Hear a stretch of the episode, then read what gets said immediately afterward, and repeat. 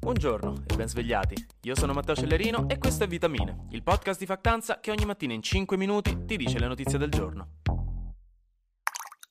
C'è stato un po' di allarme in Russia ieri e mi sono appena reso conto, tra l'altro ragionando sulla parola allarme, che significa alle armi all'apostrofo arme, cioè, allarme, per quando evidentemente nel Medioevo chi per loro vedevano arrivare i nemici e dovevano prepararsi in fretta e prendere le armi, e quindi niente, fico, molto fico, adesso lo sapete anche voi, ce l'abbiamo scoperto insieme. Dicevo, ieri mattina un drone UJ-22 di fattura presumibilmente ucraina si è schiantato a 140 km da Mosca, nella regione di Kolomna. Intanto, partiamo dall'inizio. Un drone non è come quei cosini con le quattro eliche che usano per fare i filmati fighi su YouTube. In questo caso, un drone militare somiglia molto di più a un piccolo aereo con un'elica frontale, di quelli classici, solo che appunto più piccolo e al posto del pilota di solito ci sono decine di chili di esplosivo. Sono degli aggeggi comandati a distanza, per cui tra l'altro il sindacato dei terroristi kamikaze ha presentato un esposto al Kodakons perché basta, non è possibile che la tecnologia stia bruciando così tanti posti di lavoro onesti, bisogna fare qualcosa. Comunque, scherzi a parte, hanno trovato questo drone che si è schiantato prima in realtà di raggiungere l'obiettivo. E non è una cosa leggera, perché se fosse stato mandato dall'Ucraina ufficialmente, una cosa ancora da verificare perché Kiev non ha ancora rivendicato il tutto, sarebbe l'attacco più vicino a Mosca mai fatto da inizio guerra. E sappiamo quanto Mosca rosichi se uno prova a fare quello che sta letteralmente facendo da un anno intero all'Ucraina, con la stessa coerenza di quando giocavate a chiappa fulmine da bambini. E Michael della quarta B vi inseguiva, poi quando toccava a voi inseguirlo rosicava e chiamava la maestra dicendo che non voleva più giocare perché era stanco, quell'infame. Comunque sì, il drone si è schiantato senza fare danni e secondo le autorità russe aveva come obiettivo un'infrastruttura di spostamento del gas di Gazprom. Gazprom che è la più grande società statale russa di combustibili fossili. Comunque in realtà lunedì notte altri due droni sono stati abbattuti in altre due zone a sud della Russia, a Krasnidar e nella Repubblica di Adighezia, e qui la Russia ha incolpato apertamente l'Ucraina. Mentre anche a Belgorod nei giorni scorsi sono stati trovati i resti di tre droni con un po' di esplosivo addosso. Quindi insomma sembra che forse l'Ucraina abbia cominciato a rispondere al fuoco con il fuoco. Vedremo se continuerà a farlo e vedremo questa cosa quanto farà rosicare Mosca. Poi, raga, facciamo un mix un po' più colorato di notizie, con una notizia che se uno ci pensa un po', in effetti è inutile, non ci serve davvero sapere questa cosa, a meno che non siate di Parma, però boh, c'era quel mix di avventura, di intrighi e di esotico che mi ha chiesto in maniera così seducente di essere letto, di svilupparci sopra un'opinione, di sentire che cosa ha da dire la gente a riguardo, che quindi non potevo non condividere questa esperienza con voi. Magari riuscite a capire meglio di me perché questa notizia sembra così attraente. A Parma c'è uno dei conservatori più importanti d'Italia ed Europa, è più vecchio della vostra prof di latino, quasi 200 anni, con più insegnanti di quanti allenatori esistono in Italia ogni volta che gioca la nazionale, 135, e un sacco di studenti. È un'istituzione importantissima e nel 2021 tre studi di avvocati, che lavorano negli elegantissimi uffici appiccicati al conservatorio, con le loro giacche e le loro cravatte anche d'estate con 84 gradi e un tasso di umidità del 100%, che non ho mai capito come faccia questa cosa a non andare contro la Convenzione di Ginevra sui diritti umani, comunque dicevo, gli studi legali hanno denunciato il conservatorio perché faceva troppo casino, fondamentalmente, e non riuscivano a lavorare bene, poveri cuccioli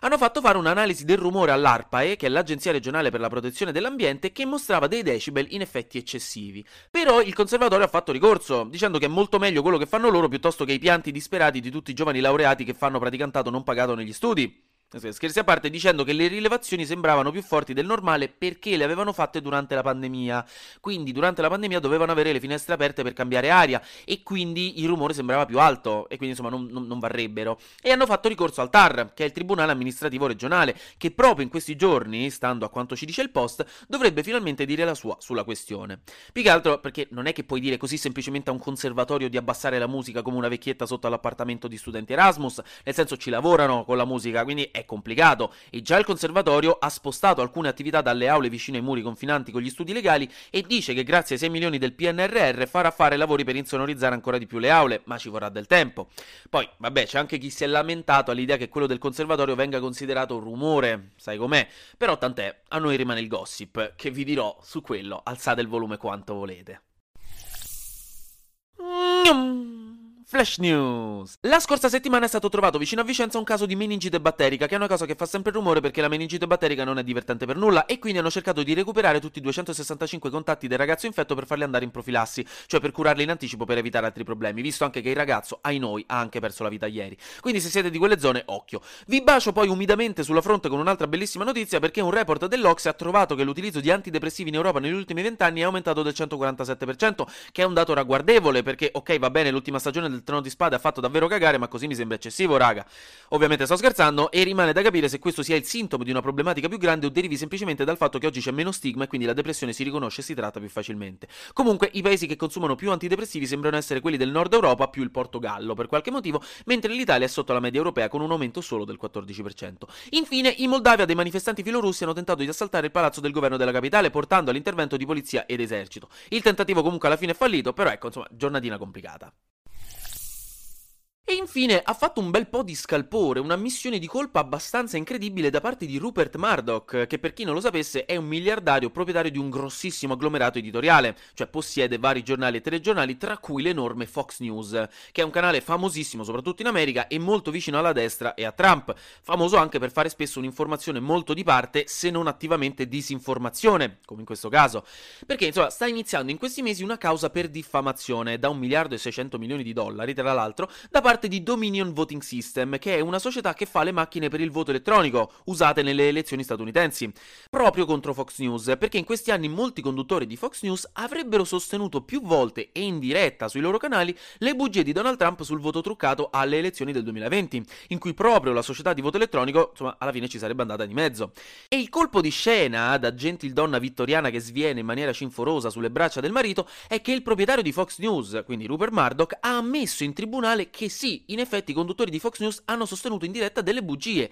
e che lui stesso avrebbe potuto fare qualcosa per evitarlo, ma che non l'ha fatto. Tutto per avere fondamentalmente più spettatori e più introiti e che col seno di poi se ne pente. Ed è una cosa molto grossa, raga. Cioè, nel senso, se voi sono vent'anni che ancora non dite a papà che quel vaso alla casa al mare l'avevate rotto voi, figuratevi se Rupert Murdoch racconta in tribunale una cosa così grossa a cuor leggero. E quindi, insomma, sembra che questa causa, che inizierà ufficialmente a metà aprile, sarà bella spicy, specialmente nel contesto della lotta alla disinformazione dilagante tipica degli Stati Uniti di questo periodo, di cui canali come Fox News sono storici collaboratori. Comunque, come ultima cosa, come eh, informazione di servizio, notizia di servizia, ehm, volevo dire che ieri avrete visto probabilmente per chi ascolta Vitamine su Spotify che c'era una domanda che chiedeva che ne pensi di questo episodio. In realtà questa domanda non l'ho messa io, ma l'ha messa Spotify in automatico. È una nuova funzione che hanno messo loro, non sto scherzando, eh, è una nuova funzione che hanno messo loro in automatico. Io potrei disabilitarla, ma onestamente ho pensato che questo può essere un ottimo metodo per creare un canale comunicativo tra no, Vitamine e voi, fondamentalmente perché se avete qualsiasi complaint, qualsiasi cosa che volete dirci o dirmi, eh, qualche approfondimento che volete chiedere, non lo so, insomma potete parlare, possiamo parlarci in questo modo. Quindi la domanda sarà sempre lì, a parte quando farò un'altra domanda, quelle rare volte, e niente, ci tenevo a dirvelo perché così adesso lo sapete. Mi dispiace, è solamente per chi ascolta, ci ascolta su Spotify, però per tutti gli altri, insomma, eh, potete tranquillamente scrivere alla redazione di Factanza su Instagram o anche a me direttamente per qualsiasi appunto, qualsiasi lamentela o altre cose che abbiate. Eh, e quindi niente, adesso lo sapete e quindi anche oggi grazie per aver ascoltato Vitamine. Noi ci sentiamo domani perché sarà successo di sicuro qualcosa di nuovo e io avrò ancora qualcos'altro da dirvi. Buona giornata e buon 30 febbraio che è domani.